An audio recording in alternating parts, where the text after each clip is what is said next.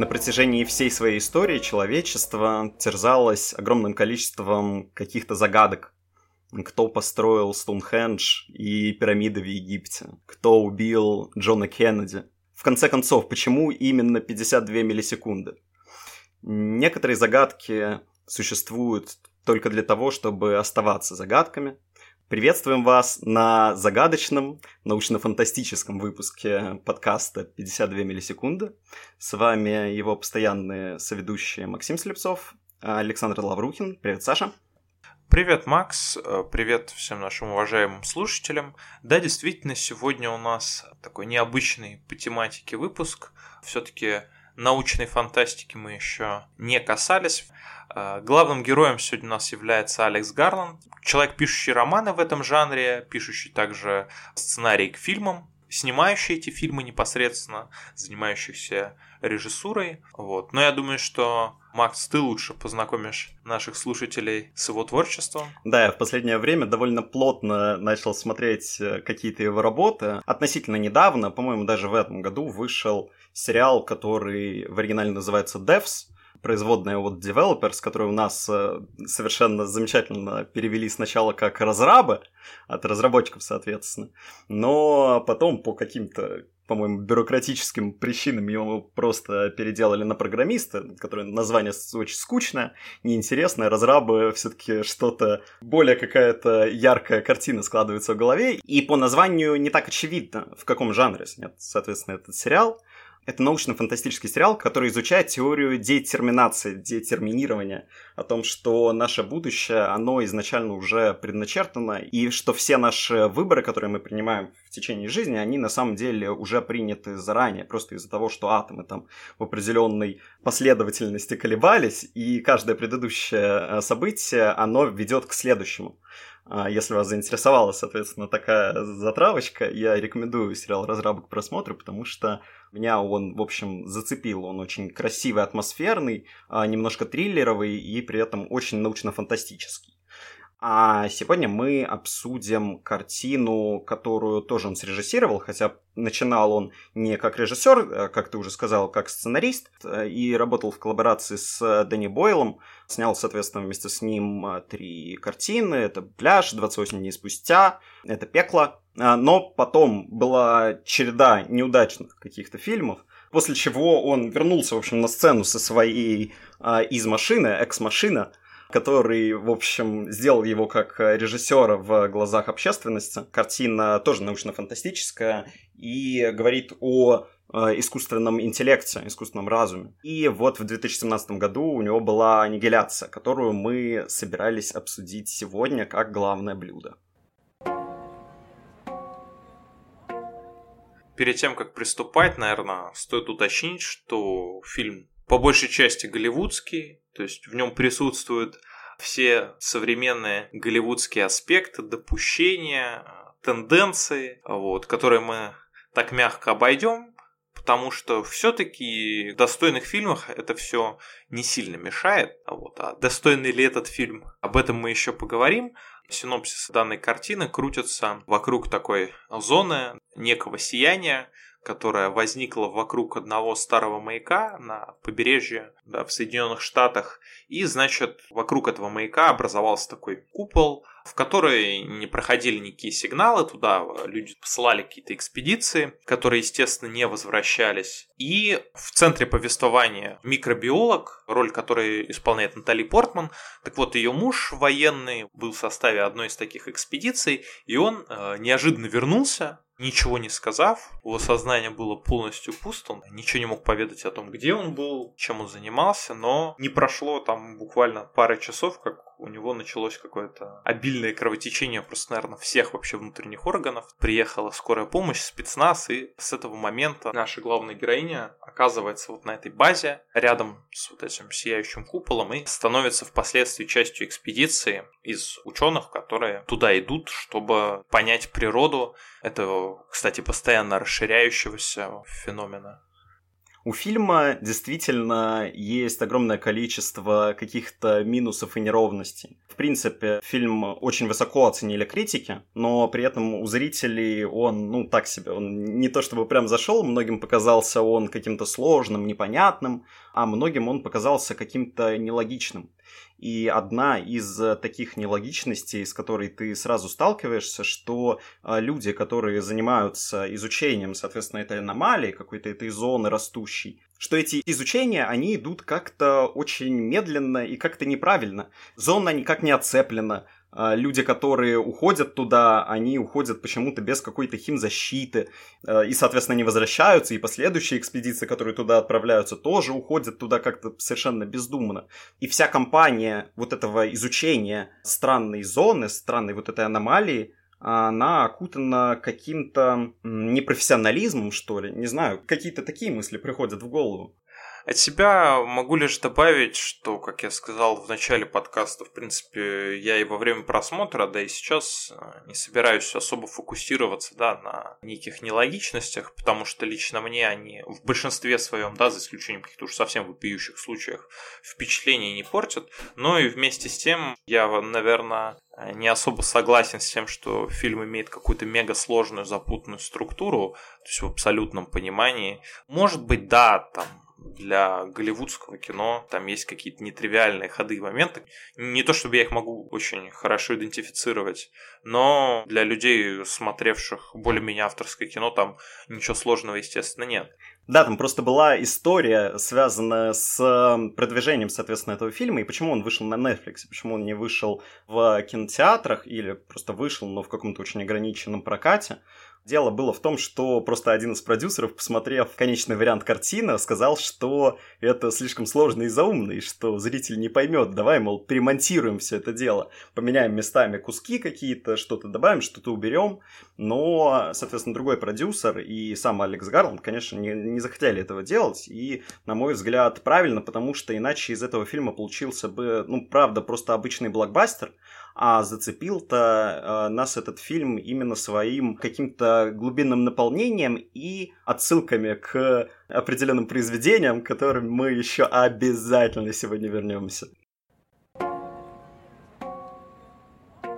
И первое, с чего хочется начать, это визуальная эстетика. Вот эта вот, собственно, зона с первых минут нас, в общем-то, радует всеми возможными современными технологическими возможностями.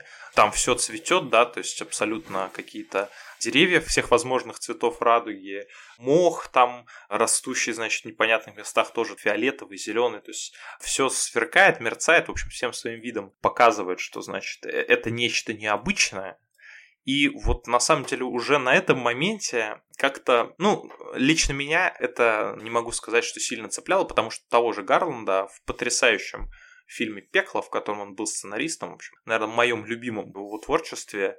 Там, значит, дело происходит на корабле космическом, который летит к Солнцу, чтобы его поддержать, чтобы нейтронной бомбы его зажечь. И там вся визуальная эстетика вот этого космоса — это Солнце, гигантский пылающий шар, на который люди постоянно смотрят, у них есть такая комната для медитации.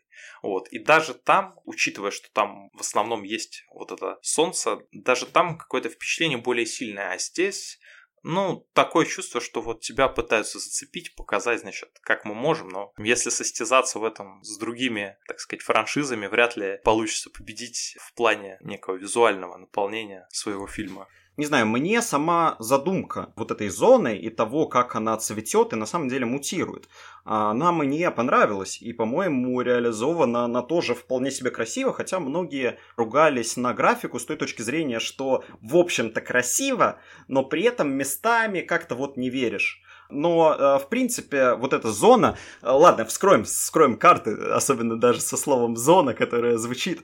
Мы вновь э, хотим вспомнить Андрея Тарковского, причем в данном случае можно вспомнить сразу две его картины, о которых мы еще не говорили. И «Солярис», и «Сталкер». И с точки зрения сталкера, с точки зрения вот этой первозданной какой-то природы, которой человек не подвластен, то есть эта зона просто появилась в определенном месте, и люди отправляются туда с какой-то целью. И зона у Тарковского была реализована совершенно иначе, не как здесь. Здесь э, это действительно какое-то цветущее живущее место, в котором, как мы узнаем по сюжету, в аннигиляции, соответственно, там просто происходят какие-то мутации. Причем, если вдаваться в какую-то научную составляющую фильма, там все, я бы даже сказал, довольно антинаучно, потому что звучит это все как-то очень странно. Но, в общем, от научной фантастики не всегда нужно ждать э, именно какой-то правдоподобности. Здесь мутации происходят э, из-за того, что в этом куполе, в этом мерцании все преломляется. Причем как радиоволны, которые там входят, но не выходят, как-то видоизменяются, так и ДНК, соответственно, всех э, людей и существ и растений, которые находятся в этой зоне. И из-за этих преломлений происходит огромное количество мутаций и каких-то смешений. Нам попадаются и различные животные, а, какие-то очень чудаковатые. Например, нам попадается огромный аллигатор белого цвета с огромной пастью, и как у акулы у него несколько рядов зубов. То есть это вообще машина смерти когда героини... Да, забыли сказать, что в экспедиции, в которой Натали Портман, соответственно, ее героиня по имени Лина отправляется в эту зону, в составе этой экспедиции пять женщин все эти женщины ученые, потому что до этого туда направлялись и военные, и мужчины, но они не возвращались, и ну, в этот раз, видимо, этот центр решил как-то от обратного пойти, попробовать отправить женщину, вдруг, вдруг вернуться. А, так вот, э, когда они натыкаются на этого аллигатора, там, в общем, происходит какая-то стычка, какая-то борьба, и другие там какие-то смертоносные животные будут встречаться э, в последствии. В общем, мутации в этой зоне цветут. Да, и знаешь, вот здесь, э, мне кажется, как никогда видно, что это вот все имеет такой развлекательный момент, что зрителя нужно завлечь, ему нужно, значит, вот это показать, да, чтобы он увидел, что вот не как в жизни, что эти мутации есть, а на контрасте с этим, ну, во-первых, э, когда снимал Тарковский, таких технических возможностей не было, но «Сталкер» и «Солярис» — это в первую очередь фильмы, в которых проявляется абсолютно гениальный тарковский художник. Это человек, который гениально простраивает кадр, сцены, то есть общая композиция, вот эти какие-то деревья, папоротники, линии электропередач оборваны. Это все создает какую-то настолько потрясающую, пробирающую атмосферу, хотя э, вроде бы все, что говорит нам о том, что это значит некая вот зона, некая аномальная местность, это ну то, что персонажи об этом говорят. То есть, да, там обычная казалось бы, природа, там нет каких-то всяких свистоплясок, покрашенных листьев и так далее, но общая композиция кадра, близкие съемки, значит, воды, в которой клубится ил, который образует какие-то причудливые узоры, игра актеров, опять же, потрясающая. Все это создает атмосферу вот такой таинственности. Ты постоянно чего-то ждешь весь фильм и просто проникаешься вот этой мистикой казалось бы, обыденных вещей, вообще без спецэффектов, без какой-то, да, аниматроники. То есть э, просто все ощущение создается гениальным простроением кадра. Но вместе с тем, на самом деле, у Тарковского присутствует еще и огромная философия, потому что и в «Солярисе», вот этот океан спутника вот этой планеты далекой, от этого Соляриса, который разговаривает каким-то неведомым образом с астронавтами, и зона, которая общается вот со сталкером, с человеком, который ее очень хорошо чувствует. Это вещи таинственные, но вместе с тем как-то с людьми взаимодействующие. То есть у них есть какие-то вот эти нити, да, нити подсознания, каких-то чувств, которыми люди привязываются к этим вещам и которыми они вот своим нутром люди начинают понимать вот эти чужеродные вещи, то есть, да, зону, которая образовалась в самой Земле, и вот этот пришельнический океан, который находится на вот этом далеком спутнике, который своими какими-то психическими воздействиями вызывает там у людей галлюцинации. То есть это вещи таинственные, но вместе с тем с персонажами разговаривающие. Вот эта аномалия здесь, это все-таки нечто таинственное практически полностью, да, то есть нам пытаются как-то объяснить, да, вот что там, значит, что-то преломляется, мутирует ДНК, но это такая, опять же, формальная сторона, которая, может быть, научной фантастике не нужна. Но вот с точки зрения философской, все-таки вот эта зона, она очень мало с персонажами разговаривает. То есть там есть вот одна девушка, которая там мутировала в какое-то растение, да, решила там внезапно слиться с вот этой вот аномалией, с вот этим сиянием. Но, опять же, это все происходит спонтанно, и диалога как такового в большинстве своем практически нет, на мой взгляд. Uh, yes, я очень рад, что тут мы с тобой немножечко поспорим, потому что я-то как раз в фильме нашел эту философию. Я, признаюсь честно, на протяжении всего фильма ее там очень искал. Просто изначально, когда действительно очень легко найти какие-то отсылки к сталкеру, ты начинаешь пытаться найти там какую-то глубину, и если бы не последние минут 30, в которые лично для меня все встало на свои места, все объяснило происходящее и до, и после, наверное, мне, я бы фильму там влепил какую-нибудь шестерку и прошел бы мимо. Но тут фишка в том, что все э, события, происходящие в этой зоне, и люди, которые туда попали, они туда попали неспроста. Главная философская мысль, составляющая этого фильма, она заключается, собственно, в аннигиляции. А что есть аннигиляция? Это полное уничтожение, к которому стремится э, сам человек и любой живой организм. И все персонажи, соответственно, все женщины, вот эти герои, а, которые направляются в эту зону, они направляются туда из-за того, что их влечет к саморазрушению.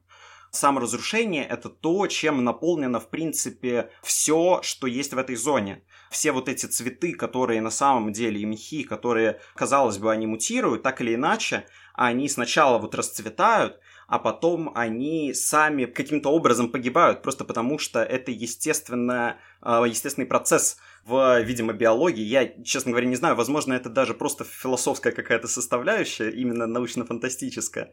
Но это очень четко прослеживается, и в самом конце, в этом прекрасном финале, который визуальный, не мой финал, он все это дело очень наглядно демонстрирует.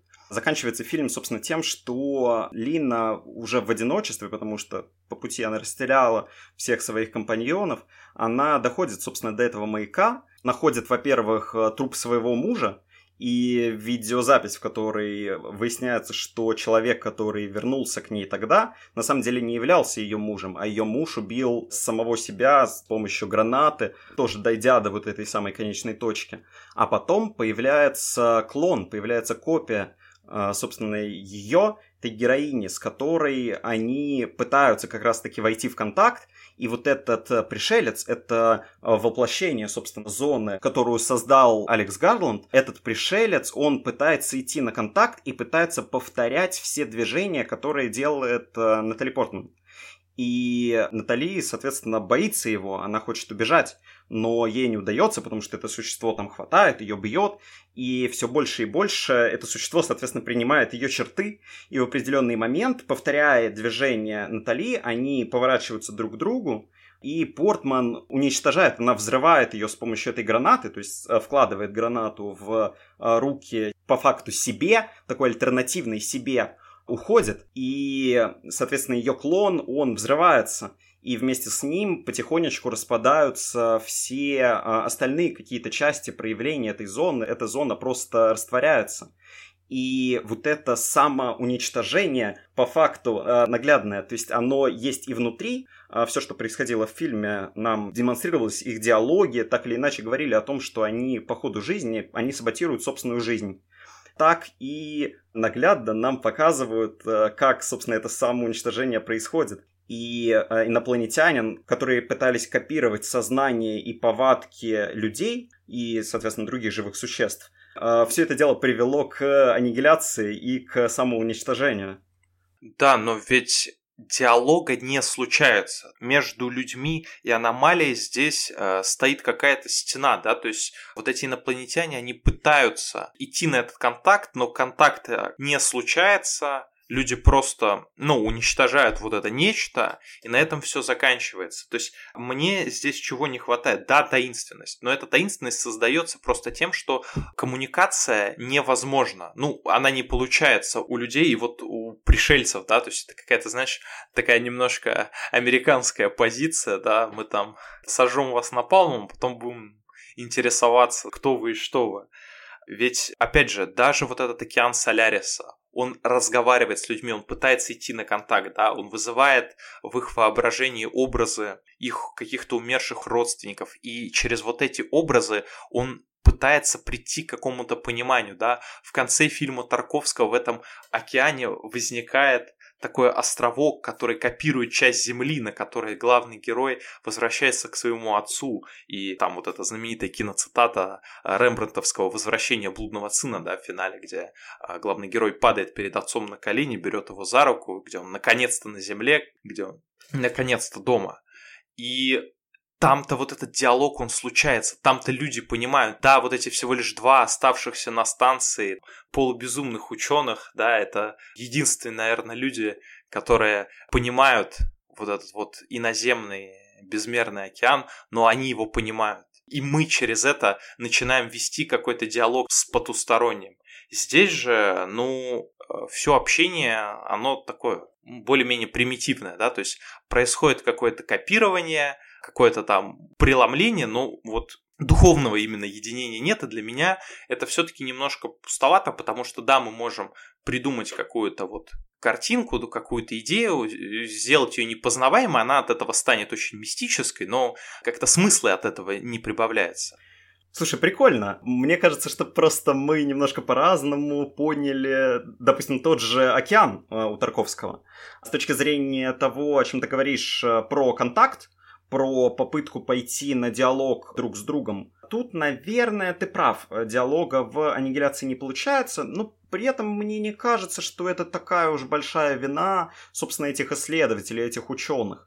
Просто, ну как они должны были вести этот диалог, если при попадании в эту зону у них просто, ну, кукуха ехала. Они потихонечку, там э, существовало как бы два варианта, э, почему люди не возвращаются назад. Первая теория — это что их эта зона убивает, ну, то есть какие-то животные, или, не знаю, существа, они так или иначе уничтожают всю эту группу. Второй вариант, что группа потихонечку сходит с ума и уничтожает друг друга. Но по факту оказывается не первое, не второе, а оказывается, что группа уничтожает по факту сама себя и происходит вот эта самая аннигиляция.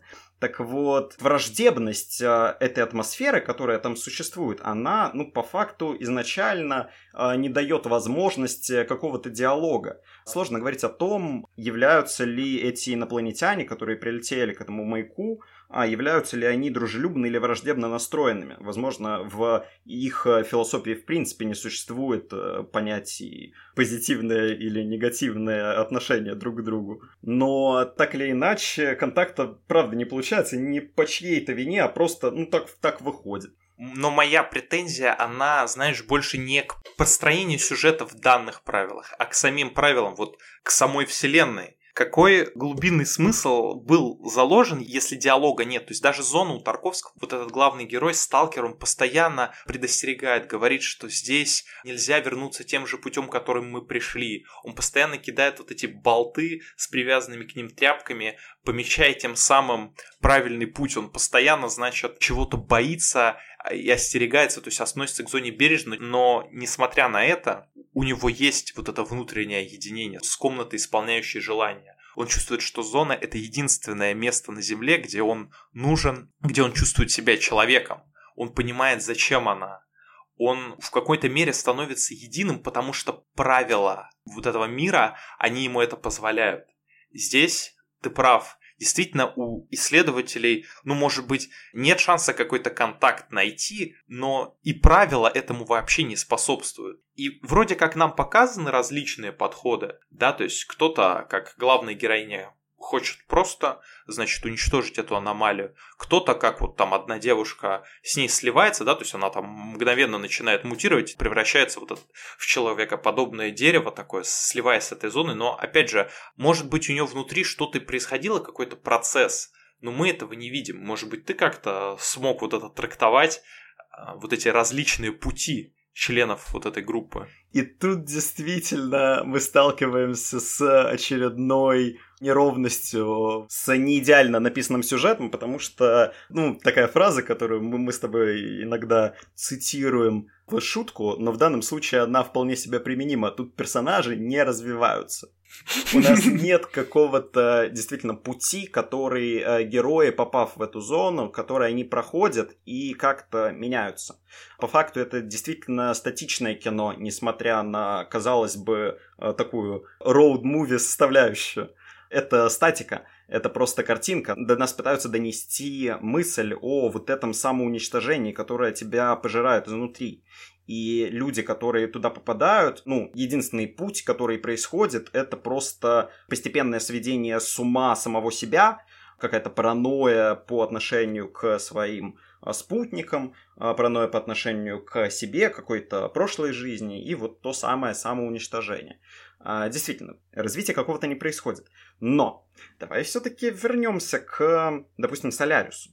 Мне кажется, что тот контакт, который произошел между вот этим океаном и группой исследователей, которые прилетели туда, этих соляристов, его тоже сложно назвать каким-то мирным диалогом, потому что океан изначально манипулирует э, совестью этих людей. Если в аннигиляции мы рассматриваем самоуничтожение, то здесь по факту какая-то очень похожая тема, какая-то другая грань, с угрозениями совести, которые терзают и главного героя, и всех остальных. Почему там, собственно, какой-то, не помню фамилию, армянин, э, который до прибытия главного героя на Солярис, он самоубился. Он самоубился не потому, что ему было страшно из-за того, что происходили какие-то странные события, это была совесть, он признается в этом в своем видео. Так что диалог, э, который происходит у Тарковского, его тоже очень сложно назвать каким-то э, мирным контактом, попыткой единения, не знаю. Да, но как правильно ты заметил, не факт, что какие-то системы с ценностей, они стыкуются. Но, тем не менее, есть сама попытка, да, то есть океан как-то вот этими своими изощренными путями, и может быть кажется, что и людей испытывает, может кажется, что он пытает, но он проникает в них, проникает в их сущность, а они, наоборот, проникают в сущность его. Да, это местами заканчивается трагично. Да, ты правильно заметил, что, возможно, миром тут и не пахнет. Но вот этот финальный штрих для меня, да, то, что в этом, опять же, повторюсь, в океане появляется вот этот островок Земли, то есть вот эти островки там начинают появляться, которые копируют собой части Земли, все-таки, наверное, свидетельствуют о том, что что-то он понял, что-то он из этого контакта вынес о Земле и о землянах, а земляне, соляристы, они для себя что-то поняли о структуре этого океана, да, есть, э, может быть, опять же, эта связь какая-то субментальная. В конце концов, они же не выжигают его вот этим излучением. Да, то есть там основной вопрос, стоит ли применять вот какие-то сильные, по-моему, рентгеновские лучи, чтобы в корне уничтожить эту океаническую активность, да, вот это великий разум. Но этого не происходит. Просто потому, что обе стороны вот этого контакта, они взаимодействуют все-таки мне сложно назвать то, что происходит в аннигиляции, именно взаимодействием. То есть, если бы как-то, может быть, не буквально нам показали, да, что там главные герои сталкиваются с какой-то, может быть, псевдо-философией, не философией вот этой вот зоны, вот этих вот пришельцев, что они как-то вот с ними могут контактировать и понять вообще подходит им или нет, условно говоря, вот то, что, то, что привносят с собой эти чужеземцы. Вот я, если бы это было, я думаю, что для меня фильм бы, может быть, бы потерял в такой мистичности, но приобрел очень много в смысловой составляющей. Э, слушай, да, мне кажется, что мы с тобой просто по-разному поняли Солярис. Потому что для меня сама вот эта планета, этот океан, он на протяжении всего фильма, э, вместо того, чтобы идти на контакт, он, наоборот, пытался всячески саботировать вот это изучение себя. Собственно, почему он воздействовал на совесть людей? Э, солеристика, как говорили в начале фильма, солеристика вырождается. Чем дольше люди пытаются изучать это неизучаемое, что-то неизвестное, неизведанное, чем больше они пытаются его понять, тем хуже у них это получается, тем больше они получают каких-то противоречащих друг другу знаний, каких-то вещей, которые противоречат их представлению о мире. Там монолог э, совершенно прекрасный у Снаута был о том, что люди не готовы к космосу, они пытаются расширить свой мир до размеров космоса, но не пытаются понять этот космос. И, к сожалению, это правда. В Солярисе примерно так и происходит. И люди, которые прилетают на эту планету и пытаются ее изучать, почему у них, собственно, ничего не получается? Просто потому, что они пытаются понять умом то, что понять умом невозможно. И в то же время этот океан, он, наверное, действительно тоже пытается их понять, но при этом все, что он делает, он делает для того, чтобы люди не возвращались на планету, чтобы люди не привозили какие-то знания о нем. Люди либо кончают самоубийством, либо остаются как главный герой, собственно, на этой планете. Им не удается вернуться. Но все-таки то, о чем ты говоришь, это все равно взаимодействие, да, то есть то, что люди, опять же, экспансивно неправильно пытаются да, познавать вот этот космос, да, то есть без оглядки на объект исследования, который вообще-то ни капли не объект, это, да, это вот живое существо, а люди пытаются просто как-то его себе, может быть, подчинить, да, его познать для того, чтобы, значит, ну вот расширить, да, в первую очередь свою вот эту землю, как ты подметил, но это ведь, это ведь тоже взаимодействие, да? Иногда неудачное, иногда какое-то фатальное, но взаимодействие. И мы, как зрители, понимаем и одну сторону условного конфликта, и другую. И как и в «Сталкере», да, в котором мы погружаемся вот в саму землю, да, то есть это то, что это некие тайны того, что рядом с нами. И в «Солярисе», где, собственно, нам показывают тайны чего-то очень далекого, мы начинаем понимать, что для того, чтобы значит, что-то понять и изучить, в первую очередь нужна такая толика альтруизма, да, то есть мы не должны относиться к исследуемому миру как к какому-то бездушному объекту, да, мы должны очень бережно, вот, и постепенно изучать новые какие-то горизонты, ну, пытаясь как-то сдерживать свою вот эту внутреннюю экспансию, которая желает просто все под себя подмять. Да, еще одно интересное совпадение, которое есть у аннигиляции и у Соляриса, соответственно, в том, что люди действительно хотят каким-то образом их туда тянет, и они хотят там остаться. То есть вот это саморазрушение, которое совершенно полно раскрывается в аннигиляции, у Тарковского выглядит чуть-чуть иначе. То есть э, главный герой там решает не возвращаться на Землю, потому что у него происходит вот какой-то монолог там, где он пытается рассуждать о том, что будет, если я вернусь, я там буду жить в ожидании, что когда-нибудь я увижу, соответственно, вот эту свою умершую э, жену, которую, копию, которую он встретил э, на Солярисе. И так или иначе, в общем, путем каких-то рационализаций и просто душевных каких-то самоистязаний, он приходит к тому, что он готов готов э, страдать от вот этой неопределенности, неоднозначности, но он останется на Солярисе. И вот эти острова, о которых ты говоришь, они по факту ну, лично для меня, они являются просто расширением тоже своего рода мутации от гостей, которые приходили к героям. Вот эти призраки прошлого, которые так или иначе их терзают. И вот этот остров, этот бывший какой-то дом, он воссоздан там, мне кажется, действительно, чтобы продолжать как-то истязать людей, которые там остаются.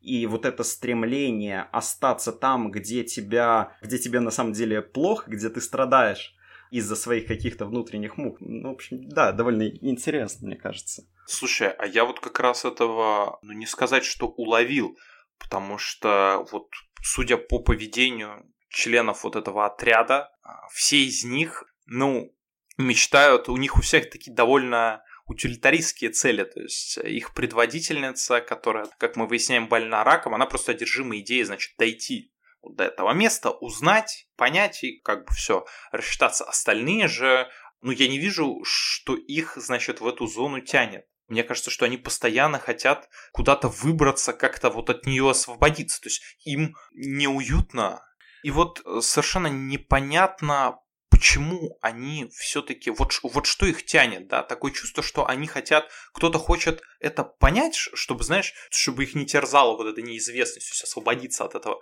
гнета, вот этой тайны, а кто-то хочет, ну, просто вот уничтожить. Нет, там как раз фишка в том, что они не пытались и не хотели ее уничтожить. Героиня Портман э, говорит своему мужу, который на самом деле уже на тот момент мертв, она, я не помню, как, в общем, происходил этот диалог, э, может быть, у нее в голове, она говорила, что она понимает, почему героя, соответственно, Оскара Айзека туда влекло а, потому что человек знает, что придя вот в эту зону, они знают, что из этой зоны никто не возвращается, и при этом, испытав свои на себе, у них там было у одной, она резала себе руки, другая там на наркотиках сидела, у третьей там тоже какой-то алкоголизм был или еще что-то. Все это различные грани э, самоуничтожения. И они понимали, что из этой зоны они, скорее всего, не вернутся. Но они же пошли туда. И это, ну, как раз, это совершенно прекрасно ложится на оригинальную задумку. И находясь уже внутри, у них действительно там, ну, уже у них кукуха ехала, и действительно некоторые пытались э, вернуться, некоторые а, не пытались вернуться, но у них ни у кого не было какой-то внятной цели, просто потому что, ну, как ты уже говорил, у них просто не состоялось диалога с этой зоной, и они не знают, чего от нее ожидать. Единственное, что их влечет, это желание познать какое-то неизвестное, но не с точки зрения именно ученых и исследователей, как это должно происходить, а с точки зрения вот как раз не знаю, это вот на, на каких-то очень сложных э, уровнях идет история, но вот именно какое-то желание, э, ну не самоубийца, но вот, вот где-то там, там эта история. Ну, если смотреть э, с такой точки зрения, то, наверное, по этому вопросу э, я с тобой соглашусь. Единственное, еще пару слов хотел добавить, вот, собственно, о визуальной составляющей, потому что ты вот, в частности, как я понял, ты очень высоко оценил, да, вот эту вот зону с ее объектами, Мне очень понравился конец. Сама зона действительно, тут я с тобой, конечно, поспорил, но по-хорошему действительно в ней чувствуется какая-то, ну, бюджет какой-то Голливуд, что ты просто показываешь что-то странненькое. Но для меня визуальная составляющая была супер важна в финале, вот эти последние минут 30, где сначала рождение этого существа, потом, соответственно, борьба его с Портман, там и аудиальная еще история очень крутая, потому что, ну, музыка, музыка в фильме классная, и на титрах там она опускается, вау, вау, классно, я попробую вставить ее в подкаст. Очень просто красиво было именно вот тогда, в конце. А поначалу, ну так, да, действительно, не совсем работает вся эта история. Я для того, чтобы как-то проиллюстрировать свою точку зрения, приведу такую аналогию. Когда-то в своей жизни я совершил ошибку. Вот я сходил в кино на восьмой эпизод Звездных войн, но там вот, значит, есть такая сцена, которую я случайно видел, что кто-то где-то хвалил, когда уже, по сути, в преддверии финала, да, там какие-то корабли, я уж не знаю, лэндспидеры или как там они называются, подлетают к вот этой белой такой поверхности планеты и начинают ее своими вот этими крыльями взрывать, и там вырывают на ней такие траншеи, поднимается красный дым, и, значит, говорили, что вот как это красиво. Ну, естественно, спецэффекты сделаны на высочайшем уровне, как это умеют делать э, во всех современных блокбастерах, но вот какого-то содержания за этим нет, потому что на персонажей всех абсолютно наплевать. Они все какие-то ну, хотя что я рассказываю, все мы знаем проблемы современных Звездных войн, но на контрасте с этим хочется вспомнить фильм 1917, когда уже тоже ближе к финалу главный герой все-таки догоняет вот этот полк своего брата, пройдя через э, все возможные перипетии, и он видит вот эту абсолютно зеленую землю, луга бесконечные, да, на которых, э, возможно, были фермы, и такие взрытые белые траншеи, и потом, когда начинается бой, начинается это наступление, которое он пытается остановить, когда вокруг везде рвутся снаряды, вот эта земля просто вздыбливается, вот это производит гигантское впечатление в первую очередь из-за подводки, из-за того, как много мы пережили и как много это все для нас значит. И здесь точно так же. Ведь у Тарковского все его образы, они пронизаны вот этой философией буквально на кончиках пальцев. Они ее создают отчасти. То есть они создают вот это вот подсознательное влияние. А здесь, к сожалению, у нас есть только вот эта вот ширма, на мой взгляд. Ну да, именно поэтому Гарланд не Тарковский. И если Тарковского еще при жизни считали гением, то у Гарланда еще, конечно же, все впереди. И он еще учится и старается. Конечно, такой глубины, как э, была в Солярисе, в Сталкере, конечно, этого достичь сложно. При этом, в принципе, на визуальную составляющую Алекс Гарланд делает упор. И в «Из машины» он был очень такой стильный, он был минималистичный. Я думаю, что у него э, бюджет был там совсем копеечный, потому что и актеров э, у него там было человека 3-4 от силы. А, и, в принципе, это была его первая режиссерская работа, но там при этом из ограниченных ресурсов он пытался создавать какие-то как раз-таки современные, потому что, ну, то, чем брал в свое время Тарковский, сейчас э, в Голливуде уже никого не возьмешь. Ну, это не для массового зрителя вся история. И это одна из составляющих, на самом деле, и пекла того же – и разрабов, о которых вот я сегодня вначале говорил, Алекс Гарланд как бы совмещает вот эту блокбастерность и визуальную красоту не с точки зрения философии и какого-то внутреннего наполнения, а как у тебя, ну, тебе просто должен иногда радоваться глаз во время просмотра. Ну, сейчас, видимо, из-за тенденций э, так должно быть чтобы привлечь э, зрителя в кинотеатры, там, ну, у тебя, тебе глазу должно быть приятно. Вот. А, соответственно, для головы, для мозга, там уже включаются свои какие-то составляющие. Но вот всегда, когда ты пытаешься угнаться за обоими зайцами, у тебя с обоими могут случиться какие-то трудности. И в итоге и на графику в аннигиляции люди ругались, и на сценарии люди ругались, потому что, ну, какой-то абсурд, какой-то бред. Да, есть еще один интересный момент, который в обоих фильмах, и в «Солярисе», и в «Аннигиляции» так или иначе ставится. В финале «Аннигиляции» даже его можно назвать не финалом, потому что финал я как бы описал, но после этого идет такой эпилог, когда главная героиня возвращается э, назад, соответственно, из своей вот этой экспедиции, ее там допрашивают люди, ну там вообще флешбеки, это не важно, в общем, она отчитывается о своей этой экспедиции, как что произошло, и она приходит к своему мужу, которому на самом деле уже стало лучше, и на этот момент она уже понимает, что ее э, вот этот муж, что он на самом деле не муж, что это как будто инопланетное вот это существо, которое скопировало все из сознания, из естества ее мужа, и непонятно, стало ли оно им или нет. И она спрашивает у него, ты же не Кейн, правда? И он отвечает, да. А ты не Лина? И она не отвечает ему на этот вопрос, после чего они обнимаются, и у нее в глазах, э, как и у него, э, происходит какое-то мерцание, какое-то сияние. И мы понимаем, что она, вернувшись оттуда, уже не является той Линой, которая она входила туда. Вот эти мутации, они в ней произошли, и тут встает вопрос, как бы, а что есть э, человек? А можно ли считать вот это существо, которое по факту, ну, у него все как бы человеческие органы, они его там а, лечили каким-то образом, вот когда у него эти кровоизлияния были. Стал ли он уже человеком, стал ли он, а, допустим, ее мужем, если он перенял все его воспоминания, ну, если он стал, стал этим человеком, но не являлся им изначально. И такая же просто тема поднимается и в Солярисе, и она меня там, на самом деле, наверное, больше всего потрясла. И когда я в других фильмах, э, кстати, в той же «Из машины» Гарланд обращался к ней же, когда он говорил о том, можно ли считать искусственный интеллект, который как бы очеловечился, можно ли его уже считать человеком. В Солярисе, соответственно, океан породил вот этого гостя, породил жену главного героя, которая тоже э, в реальной жизни самоубилась, и он достал образ его жены из сознания главного героя. И по факту все, что происходило с актрисой, это совершенно гениально сыграны.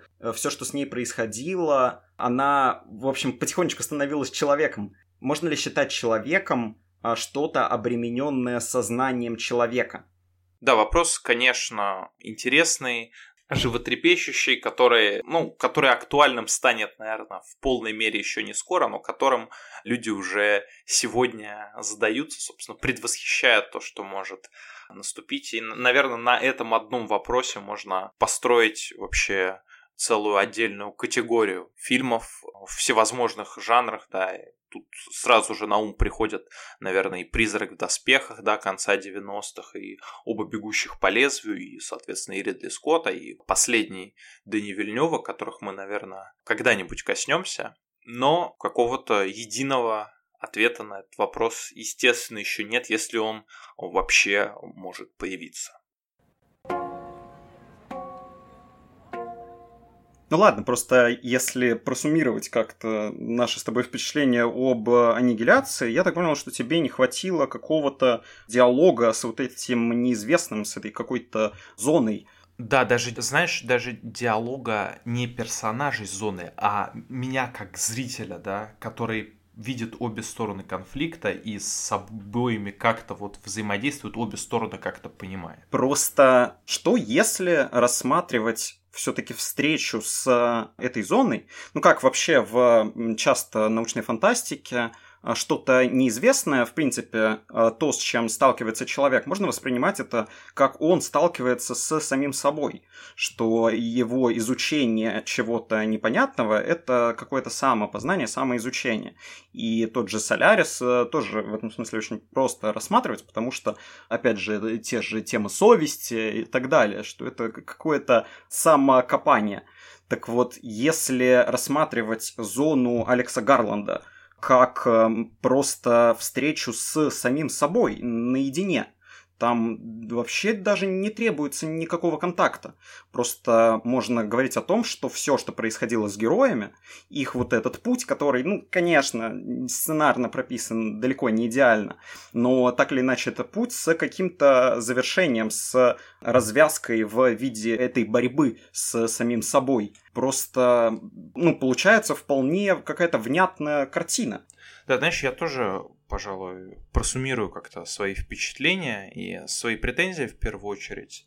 Самое главное — это то, что вот тема, которая очень сильно педалируется, да, на протяжении всего фильма, и которой ты много раз возвращался, тема саморазрушения, она на самом деле у людей в зоне и у самого вот этого сияния, у этой зоны, она немножко разная. То есть вот этот пришелец, который попал на Землю, он ее начинает модифицировать просто потому, что он такой. То есть вот он живет, он попал в чужеродную среду, и он, может быть, даже как бы не осознавая этого, ну, начинает ее изменять, просто потому что у него такая природа, да, то есть он начинает как-то вот исследовать этот мир и как-то делать его своим. И это неизбежно сопряжено с саморазрушением, потому что здесь действительно может быть глубокая мысль о том, что, в принципе, созидание, оно очень часто соседствует с саморазрушением, да, если мы вспомним биографии, допустим, многих великих художников там, 20 века, таких как э, Джексон Поллок, Фрэнсис Бейкон, там, Сайт Вомбли, все эти люди, они на протяжении всей своей жизни планомерно себя уничтожали, да, там, вредными привычками и так далее. Но это вот то, что им, ну, помогало в таком извращенном варианте творить, продолжать создавать свои шедевры, продолжать творить за пределами себя. Просто это вот у них, ну, была такая неотъемлемая часть их процесса созидания. Точно так же и у этой зоны неотъемлемая часть ее процесса созидания это вот изменение всего окружающего мира, да, что все вокруг начинает мутировать. Но у героев же, у них это саморазрушение, ну вот оно, ну вот просто есть. То есть у них никакого созидания не происходит. Может быть и происходит, но мы не видим вот этого их внутреннего диалога с самими собой, да, с вот этой аномалией. И, наверное, вот это вот моя основная претензия все-таки к фильму. Ну ладно, фиг с ним саморазрушением. В конце концов, э, действительно говорить о том, насколько оно плохо влияет э, на людей, и, ну, чтобы э, как-то с моральной точки зрения его оправдывать, что за ним должно состоять какое-то созидание. Ладно, можно проехать мимо этого, но вся вот эта история про какое-то, не знаю, отсутствие диалога, между героями и вот этой зоной. Там, ну, происходит э, действительно какое-то сопряжение, как минимум во время ну, вот, финальной сцены, когда главная героиня с вот этим существом, у них э, происходит какая-то драка, битва, они, ну, повторяют, копируют движения друг друга, это то самый, тот самый контакт, это тот самый диалог, который очень наглядно там происходит. Причем, опять же, если говорить о том, что это существо уже полностью копирует э, повадки людей, то это борьба с самим собой. И это не принятие самих себя, и в силу своего стремления к э, саморазрушению человек э, ну, противится, он видит все это, он пытается от этого убежать. Именно поэтому всем героиням было так э, плохо, условно говоря, находясь в этой зоне, просто потому что они в определенном смысле они сталкиваются лицом к лицу с самим собой. И, ну, не знаю, мне просто кажется, что одна только эта мысль она делает фильм настолько понятным, это все настолько объясняет все, что происходило до, и настолько складывает общую картину в какой-то цельный пазл, что, ну, понятно, фильм, конечно, не идеальный, и все равно есть много каких-то огрех, но мне вот эта философская составляющая, она, ну, как-то даже потрясла немножко. Да, я понимаю, о чем ты говоришь. У меня, в принципе, такая же история с фильмом «Пекло». То есть я не отрицаю, что фильм, ну, по сути, блокбастерный. Да. Там также многое построено вокруг довольно, ну, скажем, откровенно попсовых приемов. Там тоже персонажи, не сказать, что они там все полезные, что они все какие-то мега глубокие. Ну, если честно, актерский состав мне, конечно, больше импонирует. Но вот там идея вот этого взаимодействия с Солнцем, да, которая человека затягивает, поглощает, а которая показывает ему его ничтожность, вот для меня там одна вот эта идея, в принципе, очень сильно поднимает ценность вот этого, ну, откровенно среднего фильма, да, местами там неплохого триллера, но не больше. Но вот здесь, видимо, просто, ну, на кого-то это работает, то есть для кого-то эти идеи находят глубинный отклик в душе, кто-то их более тонко чувствует, кому-то же, ну, вот как-то это все-таки менее близко, и минусы все-таки фильма выходят на передний план и, ну, смазывают откровенное впечатление от фильма, хотя, конечно, фильм далеко не последний по смысловому наполнению и по качеству, за это, в принципе, стоит отдать должное. Ну и, наверное, на этом мы будем уже заканчивать. А, спасибо, дорогие слушатели, что дослушали до конца. Насколько мы знаем по статистике, далеко не все, кто начинает слушать, дослушивают до этого момента, поэтому можете считать себя избранным. А, если вы оцените наш подкаст лайком, может быть, комментарием, подпиской, нам будет очень приятно. Да, всяческая активность нам очень важна на всех платформах. Мы сейчас, безусловно, основную свою активность сосредотачиваем ВКонтакте, но стараемся не запускать альтернативные какие-то да, источники подкастов. Не на всех мы есть, и не на всех мы будем, наверное, но мы стараемся, вы можете услышать нас в Apple подкастах, SoundCloud, у нас есть канал в Телеграме, где выпуски можно скачать в самом хорошем качестве. С вами, как всегда, был подкаст 52 миллисекунды. Максим Слепцов, Александр Лаврухин. Всем пока. Пока.